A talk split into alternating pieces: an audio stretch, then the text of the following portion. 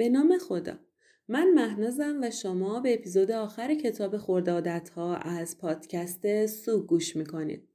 تو اپیزودهای قبلی قانون اول، دوم و سوم تغییر رفتار رو بررسی کردیم. قانون اول اینه که رفتار رو برای خودتون واضح کنید.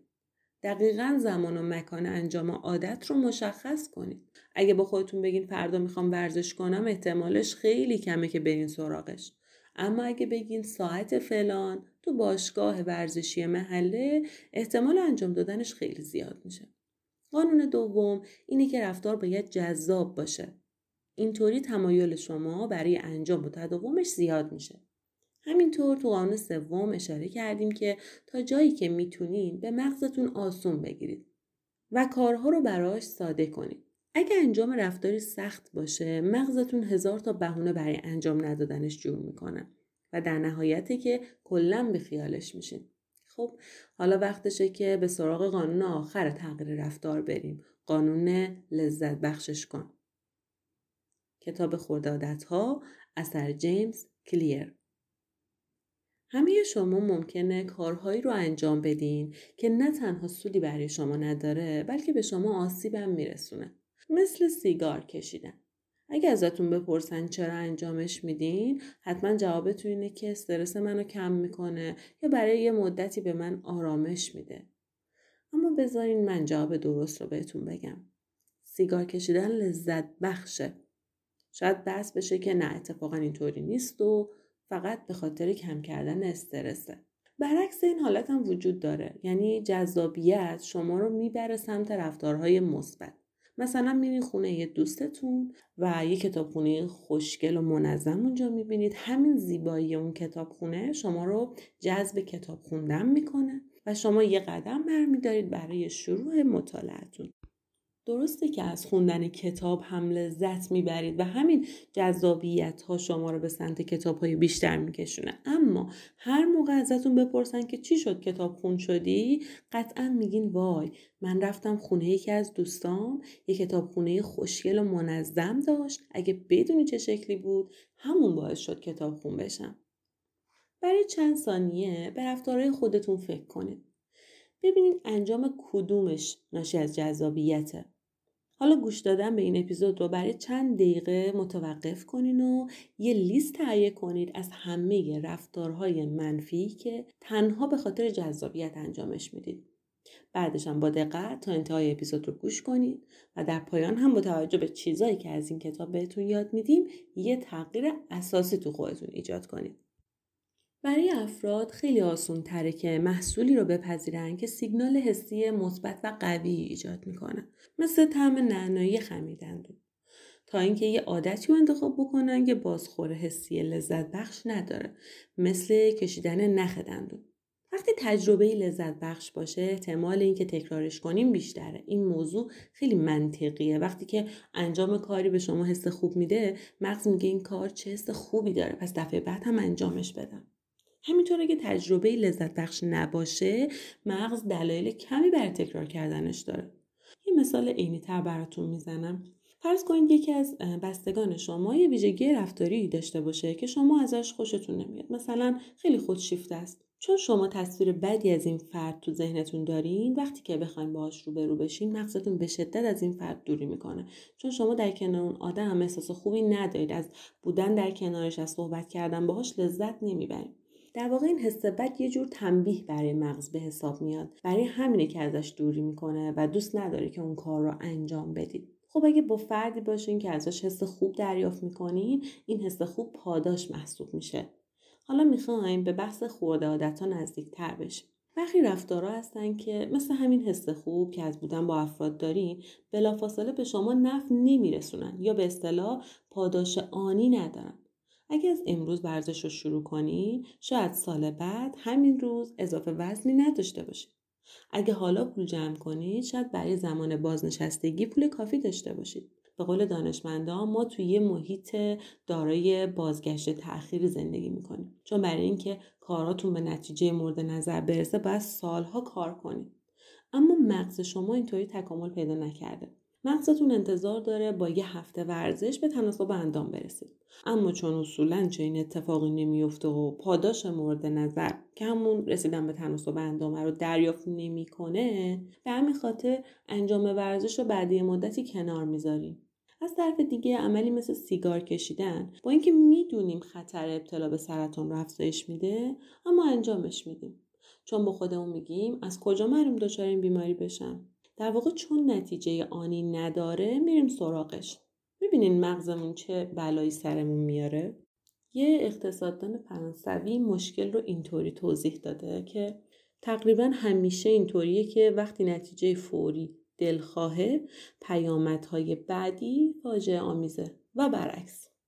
تا اینجا خوب متوجه شدین که مغز شما به پاداش آنی علاقه زیادی داره و در این صورته که رفتار براش جذابه. پس برای موندن تو مسیر تغییر عادت، قانون مهم اینه که رفتار رو جذاب کنین و برای مغزتون پاداش آنی تدارک ببینین. این نکته هم خیلی مهمه که پاداشای کوتاه مدتی انتخاب کنید که هویت شما رو تقویت کنه، نه اینکه در تعارض با اون باشه.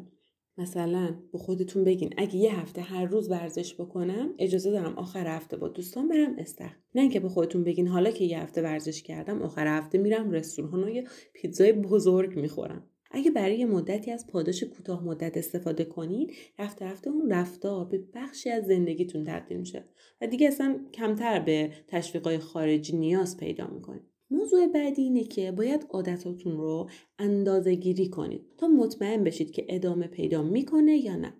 روش‌های مختلفی وجود داره. ساده‌ترینش اینه که یه تقویم بردارین و هر روزی که عادت رو انجام میدین یه علامت ضرب در بزنید. در واقع شما اینطوری دارین عادتاتون رو پیگیری میکنین که این کار خیلی هم قدرتمنده، چون از چندین قانون تغییر رفتار استفاده میکنین. یعنی به طور همزمان رفتاری رو واضح، جذاب و رضایت بخش میکنین. حالا یکی یکی به همه اونها میرسیم. مورد اول پیگیری این بود که عادت واضح هست یا نه. وقتی شما آخرین کارتون رو ثبت میکنین، این محرک میشه برای آغاز حرکت بعدیتون. با نگاه کردن به تقویم و روالتون که علامت میزنین، یادتون میافته دوباره باید دست به عمل بشه. مورد بعدی پیگیری عادت جذابه. هنگامی که علامتی دریافت میکنین که در حال حرکت رو به جلو هستین، انگیزتون برای ادامه راه بیشتر میشه. حتی اگه یه روز حالتون بد باشه، با نگاه کردن به تقویم انگیزه پیدا میکنین که اون زنجیره رو قطع نکنین و به پیشرفتتون ادامه بدین. مورد بعدی هم پیگیری این بود که عادت رضایت بخش هست یا نه. در واقع این مهمترین منفعته. پیگیری عادت میتونه یه جورایی شکلی از پاداش هم باشه. خط زدن یه موضوع از فهرست کارهای انجام دادنی یا ضرب در زدن روی تقویم خیلی احساس رضایت میده. تماشای رشد حس خوبی داره و اینطوری با احتمال بیشتری دوام پیدا میکنه. با وجود این سه تا منفعت، خیلی از افراد در برابر ایده پیگیری و اندازه‌گیری مقاومت میکنن. این کار براشون شبیه یه بار اضافه است. چون دو تا عادت بهشون تحمیل میشه، عادتی که سعی در ایجادش دارین و عادت پیگیری اون. مثلا وقتی سعی میکنین از یه رژیم غذایی پیروی کنین، کالری شماری مثل عذابه. برای اینکه پیگیری عادت آسون بشه، میتونین این سه تا راه رو امتحان بکنین. اول از همه بعضی از اندازه‌گیری ها میتونه به صورت خودکار باشه. مثلا اگه از دستگاه گام شمار استفاده کنین، متوجه میشین که هر روز چقدر پیاده روی داشتین و آیا نسبت به هفته گذشته رشد داشتین یا نه. دوم پیگیری غیر خودکاره که بهتره به عادت‌های مهم شما محدود بشه. یعنی اگه فقط یه عادت رو به طور مداوم پیگیری کنین و اندازه بگیرین، بهتر از اینه که 10 تا عادت رو به طور گاه و بیگاه پیگیری بکنین. در نهایت هم هر اندازه گیری رو بلافاصله بعد از اتفاق عادت ثبت کنین. در واقع کامل شدن رفتار نشانه ثبت کردن اونه. این رویکرد عملاً به شما این امکانو میده که دو تا روش رو با هم ترکیب کنین: پشتبندی عادت و پیگیری عادت. با همه اینا ممکنه گاهی یه وقفه بین عادت‌ها به وجود بیاد. یه مورد اورژانسی، بیماری یا هر چیز دیگه‌ای، اصلا اهمیتی نداره. مهم اینه که به سرعت به عادتتون برگردین و اجازه ندین دوبار پشت سر هم اتفاق بیفته اون وقفه. عیبی نداره که تو مهمونی یه برش پیتزا نوش جون کردید.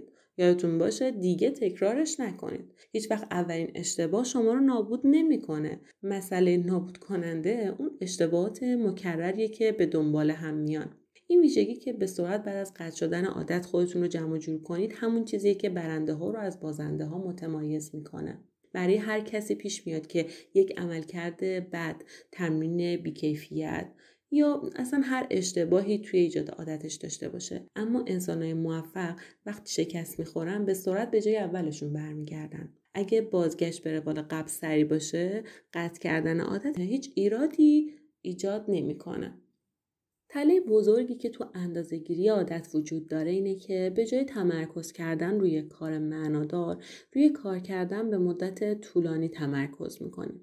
به جای اینکه به مطالعه مفید فکر کنین، به دنبال این هستین که ساعت مطالعه‌تون رو افزایش بدین که متأسفانه ممکنه خیلی کیفیتش رو بیاره پایین. در واقع معیار اندازه‌گیری تبدیل به هدف میشه. این موقع است که دیگه معیار مناسبی نیست. اندازه‌گیری زمانی مفیده که شما هدایت بشین به سمت رشد، نه اینکه بخواد شما رو از مسیر اصلی منحرف بکنه. نکته آخر برای اینکه عادت جذاب باشه و تداوم هم داشته باشه اینه که یک شریک پاسخگو انتخاب بکنید. کسی که هر روز بهش گزارش مربوط به عادتتون رو بدین. اگه هم که عمل نکردین، اون تنبیهتون کنه یا بازخواستتون بکنه.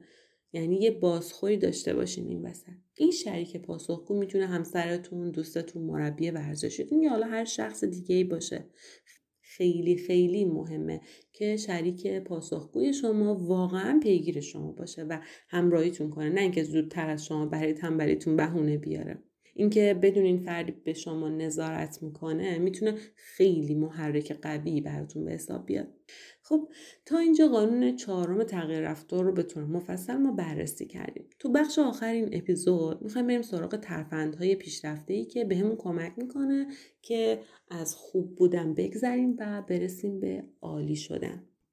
انتخاب زمینه مناسب اهمیت زیادی داره. اگه میخواین والیبالیست بشین اما قد کوتاهی دارین، هر چقدر هم تلاش کنین احتمالش خیلی کمه که موفق بشین. این قضیه در مورد عادت هم صدق میکنه. اگه دوست دارین وقتهایی رو به مطالعه کتاب بگذرونین، اما همین که شروع میکنین به خوندن چشماتون خسته میشین. انتخاب زمینه مناسب اهمیت زیادی داره. اگه میخواین والیبالیست بشین اما قد کوتاهی دارین، هر چقدر هم که تلاش کنین احتمالش خیلی کمه که موفق بشین. این قضیه در مورد عادت هم صدق میکنه. اگه دوست دارین وقتهایی رو به مطالعه کتاب بگذرونین، اما همین که شروع میکنین به خوندن چشمتون خسته میشه یا اینکه با چشم تمرکز کافی ندارین، بهتر از کتاب صوتی یا پادکست استفاده کنین. شاید شما گوش خستگی ناپذیری داشته باشید.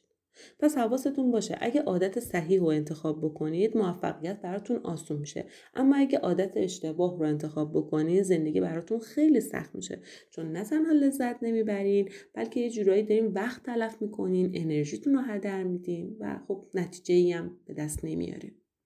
خب حالا سوالی که مطرح میشه اینه که چطوری متوجه بشیم چه عادتی یا انجام چه فعالیتی برامون مناسبه. یک کاغذ برداریم و به این سوالایی که من میگم جواب بدیم.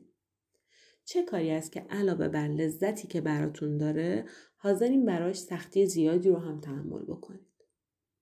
چه کاریه که وقتی انجامش میدین، گذر زمان رو حس نمی‌کنید؟ کدوم کاری که بهتر از یه فرد معمولی از پسش برمیاد؟ و آخرین سوال اینه که با انجام چه کارایی احساس زنده بودن میکنی؟ یعنی واقعا حس میکنی که خودتون هستی. بعد همه اینا موضوع مهمی که مطرح میشه اینه که بعد انتخاب عادت درست چطور با انگیزه باقی بمونیم. مغز به چالش علاقه زیادی داره، به شرطی که میزان سختی اون مطلوب باشه. اگه به تنیس علاقه دارین و بخواید با بچه 6 ساله بازی کنین، معلومه که خیلی زود خسته میشین چون زیادی واسهتون آسونه. از طرفی بازی با یه بازیکن حرفه‌ای هم به خاطر اینکه مهارتتون کمه، خیلی زود انگیزتون رو از بین میبره. بنابراین شما بیشترین میزان انگیزه رو زمانی به دست میارین که مشغول انجام کاری باشین که با توانایی هاتون همخوانی داشته باشه، نه خیلی سخت باشه نه خیلی آسون، دقیقاً مناسب شما باشه. حتما برای همتون پیش اومده که گاهی از زحمت کشیدن برای اهدافتون خسته بشین و این فکر منفی بیاد سراغتون که چون الان خسته این و از انگیزتون کم شده و نیاز به استراحت دارین، پس شما آدم موفقی نمیشین. اما باید بگم این تصور کاملا اشتباهه. افراد موفق هم مثل همه احساس بی‌انگیزه بودن میکنن. تفاوت اونا تو اینه که باز هم یه راه پیدا میکنن که با وجود خستگی به کارشون ادامه بدن. با این وجود اگه عادتاتون رو روزانه و منظم انجام میدین و تو موقعیت خوبی بودین، عیبی نداره که ناخواسته حالا یه وقفه کوتاهی هم بینش بیفته. نباید خودتون رو خیلی سرزنش کنید یا به خودتون خیلی سخت بگیرید. چالش بعدی اینه که برخی از شما بعد اینکه عادتی در شما ایجاد میشه ازش خسته میشین، چون دیگه خوشحالتون نمیکنه. همونطوری که عادتها عادی میشن، به دنبال چیز تازه‌ای از مسیر پیشرفت خارج میشین و به همین دلیله که دوچار یه چرخه بی‌پایان میشین، از تمرینی به تمرین دیگه، از رژیمی به رژیم دیگه. ماکیاولی میگه انسان‌ها اونقدر به دنبال تنوع هستن که اگه کار رو درست انجام بدن، به اندازه اونایی که کار رو اشتباه انجام میدن به دنبال تغییرن. کمی قبل‌تر گفتیم که استفاده از پاداش متغیر میتونه تا حدودی به شما انگیزه ادامه کار رو بده، اما خب این همیشه هم که جواب نمیده. اگه بخوام رو راست باشم باید بگم که چه پاداش متغیری وجود داشته باشه، چه پاداش متغیری وجود نداشته باشه. کمی قبلتر گفتیم که استفاده از پاداش متغیر میتونه تا حدودی به شما انگیزه ادامه کار بده، اما خب این همیشه هم جواب نمیده. اگه بخوام رو راست باشم باید بگم که چه پاداش متغیر وجود داشته باشه چه نداشته باشه، هیچ عادتی تا ابد جذاب نیست. همه آدما تو فرآیند بهسازیشون با این چالش مواجه میشن. باید عاشق خستگی و ملال کشیدن باشین. میتونم تضمین کنم وقتی که کاری رو شروع میکنین و پیوسته انجامش میدین، روزایی هست که حوصلتون سر بره یا حوصله اون کار رو نداشته باشین. وقتی که به باشگاه میرین، حوصله انجام بعضی از حرکت‌ها رو نداشته باشین یا مثالای از این دست. اما گام برداشتن زمانی که اوضاع آزاردهنده است یا دردناکه، چیزیه که بین حرفه‌ای‌ها و ناواردها تفاوت ایجاد میکنه. در واقع حرفه‌ای‌ها دقیقاً میدونن که چی براشون اهمیت داره و با هدفمندی برای رسیدن بهشون کار میکنن، اما ناواردا با مشکلاتی که پیش میاد از مسیر خارج میشن. تنها راه برای تبدیل شدن به فردی عالی اینه که عاشق انجام دوباره یک کار باشید، عاشق خسته شدن. و در آخر حتما بعد از ایجاد و تثبیت عادت تو خودتون یه برنامه تفکر و بازبینی داشته باشید. یعنی فرآیندی که به شما اجازه میده از عملکردتون در گذر زمان آگاه بشید. یه بازه 6 ماهه یا یه ساله میتونه زمان مطلوبی باشه. سوکستی عزیز، ممنونم که تا آخرین اپیزود این کتاب با ما همراه بودین. توصیه نهایی ما به شما اینه که دائما به دنبال ارتقا دادن و بهسازی بی‌نهایت خودتون باشید و هیچ خط پایانی برای رد شدن در نظر نگیرید. در این صورت شما صرفاً برنده هستید، نه موفق. منتظر انتشار اپیزودهای جدید از ما باشید.